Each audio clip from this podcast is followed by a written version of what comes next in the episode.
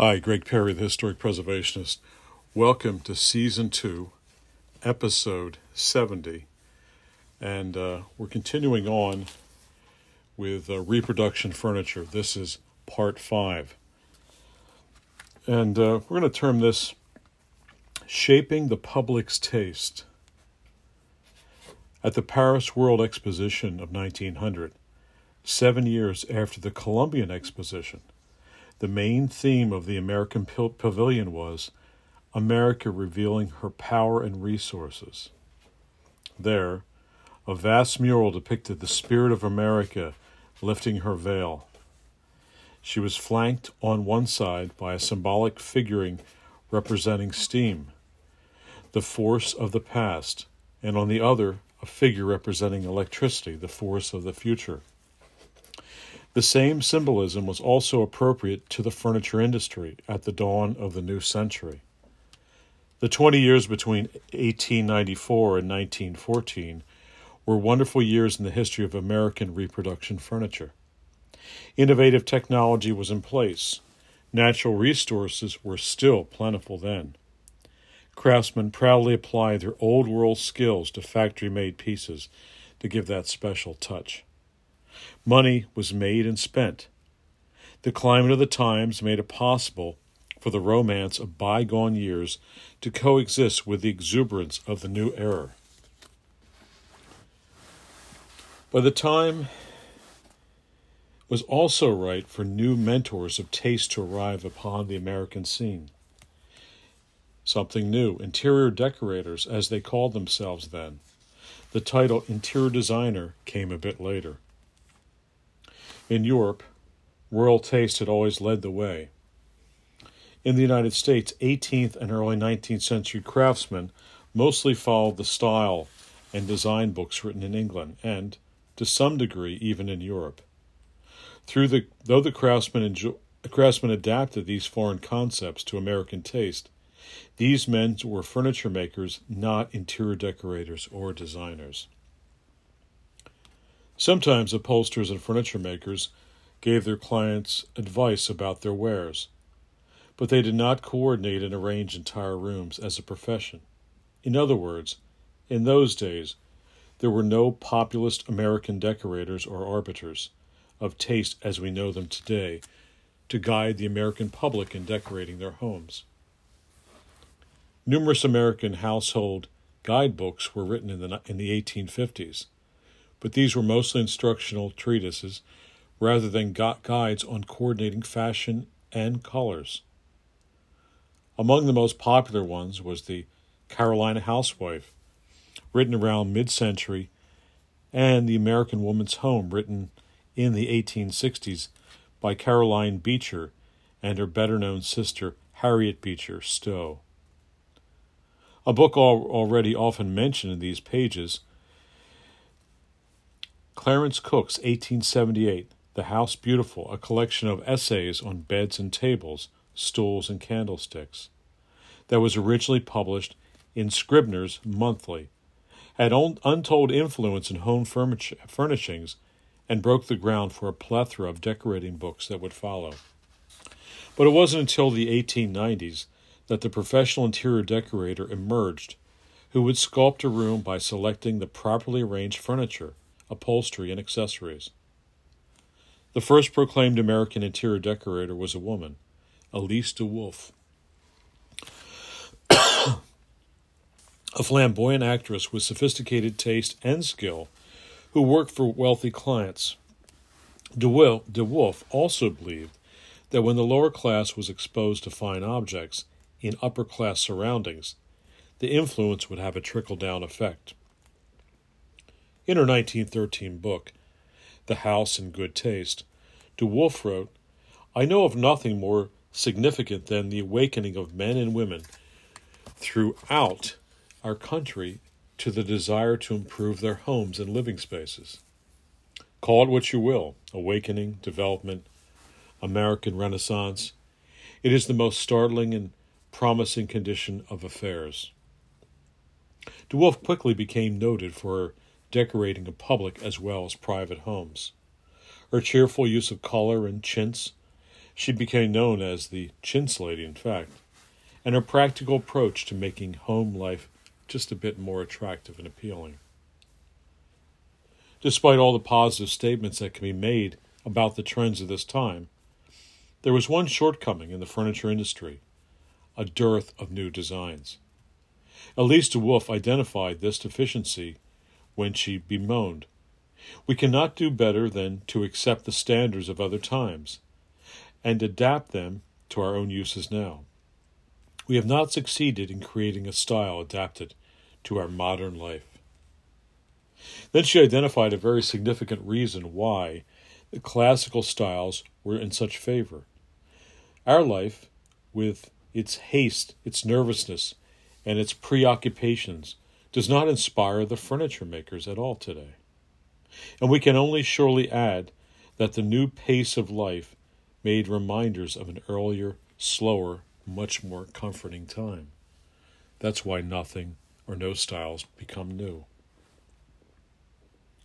Remember, up until the 1870s, there were always new styles coming in fashion. In 18th century England and America, there were Queen Anne, Chippendale, and Hepplewhite, followed by Sheraton, Empire, and Victorian in the 19th century. In France, there were the various Louis designs and the Directoire period. But in the 1880s, when the furniture from an earlier period once again became fashionable for a combination of re- reasons rooted in culture, nostalgia, and even technology, new designs took a back seat to the proliferation of revised 18th and early 19th century styles. So, as one century drew, drew to a close and another began, the mainstream of taste was for con- quite conservative styles. And by the years 1910 through 19, decorating books and home decorating magazines instructed the public to fill their homes with copies of earlier style furniture and fabrics, rug, rugs, paintings, and accessories. In short, the decorating books and magazines provided the standard every homemaker aspired to achieve. And that standard imitated the styles of our ancestors. But to reinforce the importance of traditional values, the same people who were now able to have their own homes and tastefully furnish them fervently believed that the hope for future American generations was rooted in proper surroundings. No one expressed this idea more strongly than Frank Parsons in his 1916 book, Interior Decoration. What, then, can be more important than the house, especially its interior? It, it is not here that the child first sees colors, hears sounds, touches textures. Is this not the place where first impressions are received? These impressions should be of the quality one that would have the young mind make permanent as standards for future judgment. They will represent what the owner of the house regards as good taste in the gratification of his desires. As the aesthetic sense quickens, the taste for greater subtlety grows, and a changed environment is the result. While optimistic Americans dreamed these uplifting thoughts and inspired to a cultural idea that would mold future generations and preserve our important heritage. In Europe, foreign powers threatened world peace. World War I brought a temporary hiatus to the development in the furniture industry in America. Factories had been turning out chairs and dressing tables were suddenly turned into manufacturing plants for airplanes, tanks, and gun parts. There was little time to be concerned with the luxuries like furniture, like making a home. But if the carving and shaping and fret cutting machines stopped for the war, once peace was declared, the usual post war boom brought unequaled prosperity to both the American population and the furniture companies. The furniture industry began again with renewed energy and verve, and with the advantages of the new technology that had rapidly accelerated during the war years. Just as technology resulting from the Civil War turned a predominantly cottage industry into the furniture factory industry. So, developing technology after World War I captivated the furniture industry forward. Furniture of every quality, style, and description could now be churned out to furnish the tract houses that were being constructed at a record rate in every suburban area. Returning, American troops brought with them memories of the sophisticated and elegant French furniture they had seen firsthand. Perhaps a popular song of the era, as said best when it asked, How are you going to keep them down on the farm since you've been in Paris? The furniture industry quickly caught on, and by the 1920s, the Parisian style became the civilized taste of the world. At the same time, however, American patriotism and the passion for traditional American values was growing even stronger. The 18th and early 19th century American furniture styles were much more popular than ever. From the post war climate emerged the great colonial revival era in the United States, a mere stylistic period whose influence eventually proved to be as important as any in our cultural history. During these years, Williamsburg was restored to colonial Williamsburg. The American wing at New York's Metropolitan Museum of Art was opened, and the furniture companies did not what the people wanted. They did exactly what they wanted. They made reproduction furniture in every style that Americans had enjoyed in their homes from the early 17th right up until the 1870s when our story as a country began. So think about it. Many new furniture styles evolved through the ages Queen Anne, Hepplewhite, Louis XVI styles that embraced a whole vocabulary of design elements, like cabriole legs and inlay, and from which every furniture form, chairs, tables, and so on, were fashioned. But as the 19th century ended, the coming in of sweeping new styles slowly died out. The last, last large innovative furniture styles to gain widespread acceptance and to greatly impact American home decor were Eastlake, Mission, and the Golden Oak periods. From the numerous styles born of the 20th century, only a few individual pieces have weathered the test of time. The Winds of Change, the Parsons table, the Barcelona chair, the occasional Gilbert Rohde piece designed for the Herman Miller Company, and Charles Eames chair.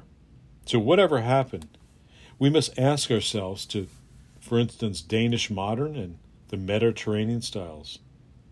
Even in the 1990s, waterbeds are made to look like colonial tester beds. And the entertainment centers that house high tech TVs, VCRs, and CD players are made to look like Georgian style cabinets. In truth, in the future, when repeat, people reper, refer to the American 20th century furniture, they will not be alluding to one style, but rather to furniture that dominated the entire century. American made reproduction furniture. Its time had come. Antique dealers and decorators and this podcaster have for a long time been looking for a way to refer to American reproduction furniture other than calling it American reproduction furniture. Many times I've called it high end copies. Of course, each style can be called by a specific name Queen Anne style, Federal style, and so on. But a general, all inclusive name for American reproduction furniture as a category is quite hard to come up with. Over the years, one term that has stuck, colonial revival, but what, pray tell, is that? Today, the term conjures up the furniture brought to outfit the architectural rage of the 1920s. The colonial revival home, as we think of it, a federal style sofa flanked by a couple of Martha Washington style wing chairs, with a Queen Anne style tea table perched in front of the grouping. But when reading the, the typical 1920s or 1930s book on furniture and interior design, one quickly learns that during that time, the style of furniture they called colonial or colonial revival was often empire style furniture. Everyone knows that American empire furniture was the furniture that made the federal and Victorian periods 1820 to 1850. So, why would anyone call empire furniture colonial furniture? Ask the casual person what furniture styles should be classified as colonial, assuming you mean that the term refers to America's 17th and 18th century colonial, pre revolutionary, or early settlement style days. And they will reply Jacobean, William and Mary, maybe even Pilgrim or Baroque, plus Queen Anne and Chippendale. Empire furniture didn't come along until 40 or 50 years after the 200 plus year period of colonization had ended. By now, you realize that colonial or colonial revival can mean anything. In fact, to quote from a book published in 1907, The Quest of the Colonial, the term colonial is attached to all of the furniture of the early times and the early shapes. It has come to be generally employed and is a term in itself so suggestive and so sonorous that it should be in individualist indeed to strive to limit its use with chilly liberalness. After reading the last statement, one could try to apply a literal interpretation to colonial revival, couldn't they? I think I, I think you could. But I had to try to explain the broad use or should I say misuse, of the phrase. So, as this podcast explained, reproduction furniture in the United States really got off the ground around 1910. Nevertheless, furniture in a variety of styles was coming off furniture factory assembly lines before then. Faithful reproductions of 18th century furniture were being made in the 1880s. In Clarence Cook's The House Beautiful, a Chippendale corner chair called an As You Like It chair um, can be seen in his book. So you must remember that as all these pieces that came overseas from England and France had to be overhauled before they had been many weeks in this country. So a lot of sample furniture came over and the American craftsmen, the American industries reworked it. So, what better evidence could there be that copies of European as well as American period antiques had already found a place in the American home? By 1915, quote, bookcases were filled to overflowing with all manner of books on antique furniture. The Colonial Furniture of New England by Irving Whitall Lyons was published in 1891. The Quest of the Colonial by Robert and Elizabeth Stockton was published in 1907. The Book of Decorative Furniture by Edwin Foley appeared in 1911, and Colonial Furniture in America by Luke Vincent Lockwood's two volume history was published in 1913. Magazines were following suit.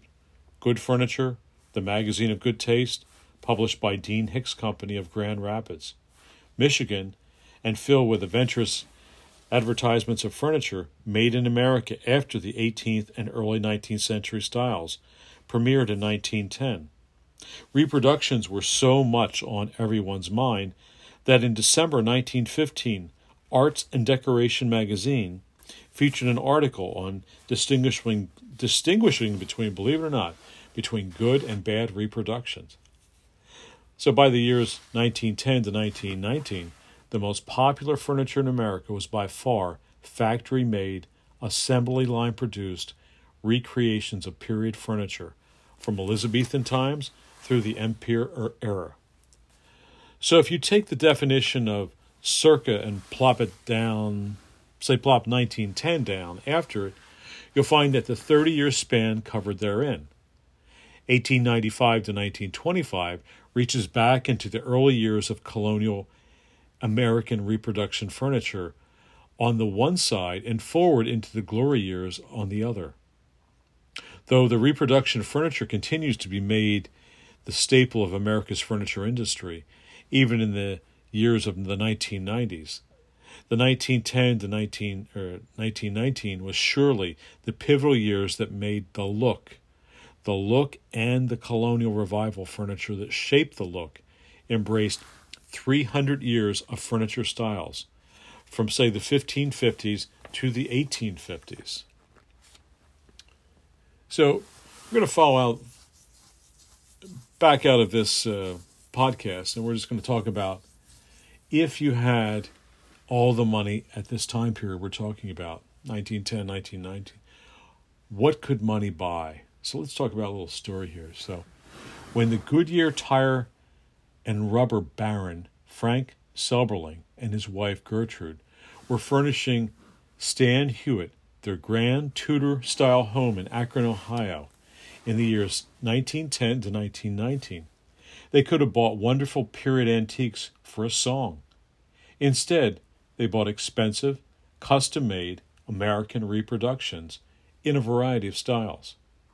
Today, when people seem willing to spend almost any sum of money on period antiques that speak of taste, longing for quality, and even potential investment, why, I wonder, why would the Seiberlings, along with the Raidernesses, the American tobacco money, the McFadden's oil money, and untold numbers of other fabulously wealthy icons choose reproductions for their American manor homes. The answer lies in deep seated pride. During the early years of the 20th century, the new technology responsible for mass produced reproductions of furniture of the old times was a source of national pride. Nationally, the newly riche, whose money was rolling off the assembly lines of the Industrial Revolution, wanted the very finest new products to display in their homes, not old stuff. True, the Rockefellers, Garvans, Fords, and Flints were busy collecting the old stuff, the classic stuff, the stuff that's still worth a ton of money today. And they were raping everything from entire towns and villages to pewter mugs and silver porringers. But not everyone had the inclination to spend the time or acquire the knowledge necessary to become an antiques collector, connoisseur, or historic preservationer. Anyway, some Americans, under the spell of the European opulence, would hardly be satisfied with the comparatively simple lines of 18th century American antiques, even if they were our native crafts, but combine traditional 18th century styles with an updated 20th century dressing up and a touch of English or continental styling, and you just have the right look for their European stylized, influenced homes.